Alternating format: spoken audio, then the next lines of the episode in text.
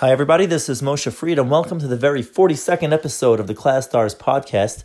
Today I want to talk to you about something that might seem obvious, but nevertheless always worth thinking about, why it's so important to have clear, objective data. The big question is, how do teachers like us, who are being pulled in so many directions, with so many demands and so much to do, how do we make sure that we not only get through our lesson as planned, but also make sure that every child is noticed every day, and that each one gets the attention they need to succeed? That is the question, and the Class Stars podcast is here to give you the answer. Here is your host, Moshe Fried.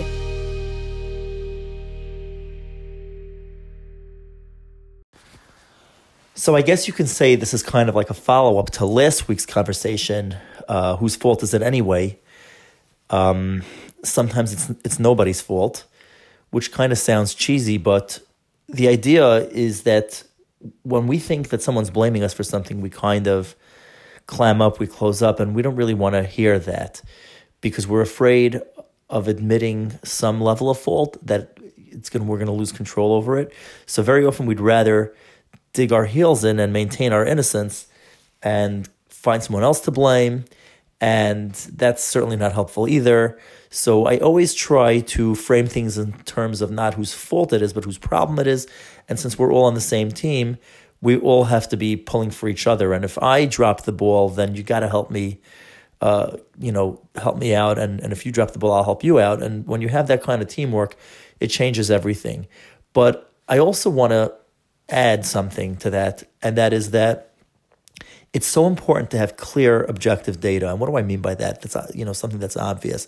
We obviously are constantly collecting data on our students, constantly collecting data on their academic behavioral performance. But I've been recently involved with a family that is suffering from, it's hard really for me to know exactly what's going on. So everything that I'm, going to describe in this situation, which obviously, is going to be kept anonymous as all of the case examples that I give here. But, one of the things that develop when a student is in school over a period of time, and now we're holding, more than halfway through February, so we're well into the year, is that we develop impressions of people. We develop, children develop reputations. We develop reputations, and we kind of go with them. And sometimes kids are struggling in a way where the progress that they make, and I've spoken about this in the past as well, I call it an invisible progress. They're making subtle progress. They're making small advancements. And unless you're really collecting the data properly, you're not necessarily going to notice that. And the situation that I'm dealing with now is where there's a student who just can't catch a break. Everyone in the school has kind of labeled her, branded her as a certain kind of problem student. And she's trying to get recommendations for next year, and she just can't seem to catch a break. And we all know some kids that are like that. They just need a fresh start because they've kind of pulled themselves together, not really completely, but somewhat, and they're still not getting treated fairly. What's happening is they're still being dealt with as if they have the same kind of problem as before. And I know this might sound very, very vague, but we all develop biases, and I keep talking about from Daniel Kahneman's research and from his book, Thinking Fast and Slow. He won the Nobel Prize in Economics in 2002, and he's a psychologist, and he talks about these cognitive traps, and one of them is the confirmation bias. Is once you have in your mind, and this can happen for a variety of reasons, but once you have in your mind that a certain student is struggling a certain way, it's going to be very hard to see that they're making progress. And that's why when we measure behavior, progress and behavior, we're always looking for a reduction in the frequency or intensity of the dysfunctional behavior. So unless you're actually charting out every time a student acts out, it's going to be really hard to notice improvements. One of the things that is very popular in behavior charts is to divide the day up into small periods. So let's say you have, 20-minute periods that you're measuring, and you rate the student's behavior on a scale of 1 to 5, 5 being the best, 1 being the worst, and every 20 minutes you give them a score. So if there's no disruption, if there's no dysfunctional behavior in the 20-minute period, they get a 5. And if there is some kind of dysfunctional behavior, So if it happens once, I get a 4. If it happens twice, after a warning, it'll be a 3. If it happens a third time, so on and so forth. Again, depending on other various factors, but this is the basic gist of it. And every 20 minutes you give them a score. And if you do that, that's real objective data. There you're actually measuring the frequency. You can also rate the intensity. And we have a tendency not to remember things exactly the way they are. So we take our perspective as the teacher and we don't remember them exactly the way they are. We have our biases. The student, of course, has their perspective with their biases, and we end up with two very different stories here. And now if you're a principal or a parent or any member of the support network that's not present while these things are happening, you can't make heads or tails out of that. There's no way for you to figure out what actually happened because it's one person's word against the other person's word.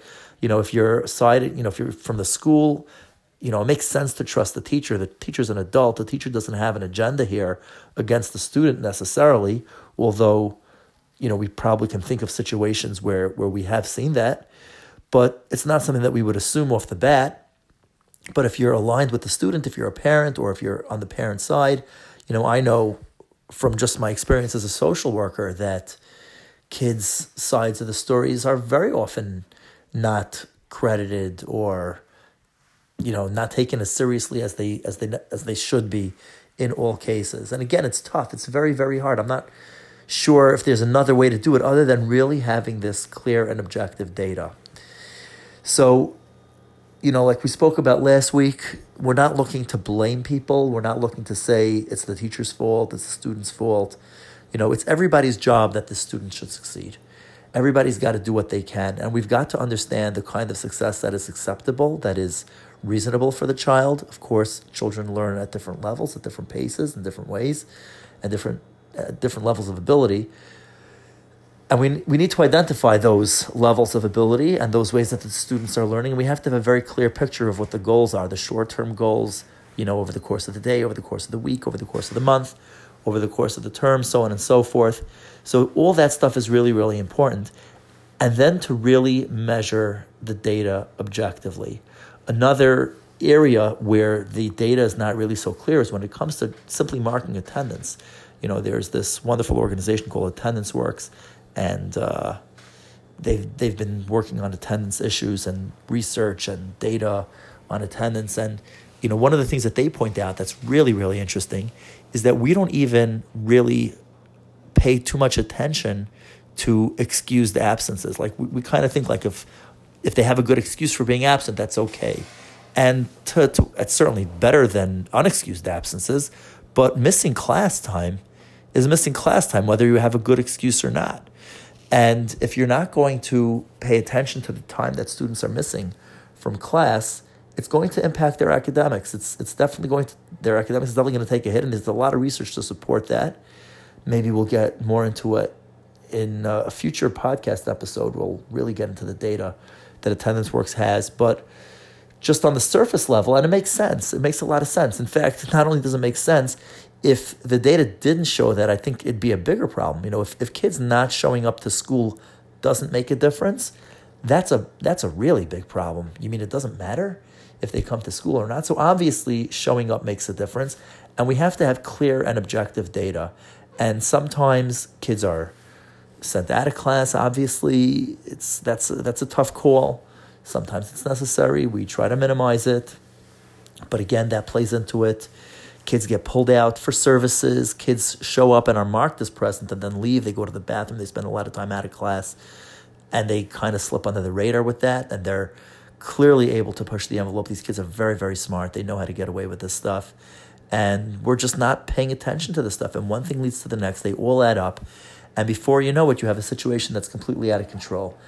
And the only solution really that I could understand is by having clear, objective data. You've got to keep track of behaviors. You've got to keep track of attendance. If a kid leaves the room, it needs to be logged. When a kid comes back, it needs to be logged. It's obviously a tremendous amount of work to do all this stuff. So that's why it's not being done. The reason why we're not doing it is not because we don't think that this is important. I don't think anybody thinks that subjective and, subjective feelings about how kids are doing, that's okay. Nobody thinks that that's okay.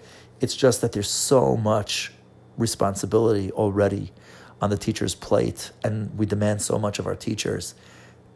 And they have to manage a classroom and run a classroom and deliver the lesson and manage all the behaviors. And then, you know, a kid goes out to the bathroom and spends twice as much time as they should. 9 out of 10 times it's going to go unnoticed. That's just the way it goes. So what are you going to do? So, you know, obviously with the Class Stars app coming out really soon, and we'll have a chance to talk about it more in detail once it comes out. But we try to address some of these issues. We try to give you a tool that makes it really simple to record the things that are happening in the classroom in a very simple and intuitive way.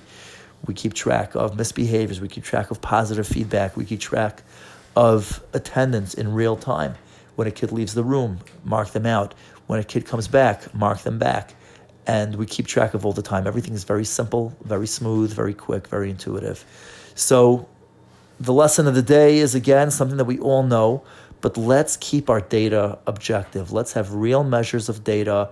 Let's have real measures as far as attendance is concerned, as far as behaviors are concerned. And you'll see, if you pay attention to this and you just review it in the beginning of every day really, really quickly, you know, if you put together a spreadsheet, and if you have an assistant in the classroom, it's extremely helpful. Have the assistant just mark down with a pen and paper, just mark down what's going on, all these little things that are happening. And let's pay attention to them, and let's make sure that we have a clear picture of what's going on with each and every kid. And you'll see that in just a couple of weeks, kids can really turn around. So we'll see you next week. I hope you enjoyed this podcast. Please share it with all your friends. Check out our Facebook Live that comes out usually on Tuesdays at 4 o'clock, Tuesdays or Wednesdays at 4 p.m. Eastern Time. Currently, we are reviewing Stephen Covey's 7 Habits of Highly Effective People. It's great for us as teachers, great for us to teach to our students, great values of being effective. And again, look out for the Class Stars app that will be coming to the Apple App Store, Google Play, and the Microsoft App Store really, really soon. See you all next week. Take care. Thank you so much for tuning into the Class Stars podcast. To learn more about our vision for education, subscribe to us, visit our website, take our free training, sign up for the newsletter, and follow us on social media. Join the revolution in education and become a Class Stars today, empowering educators one episode at a time.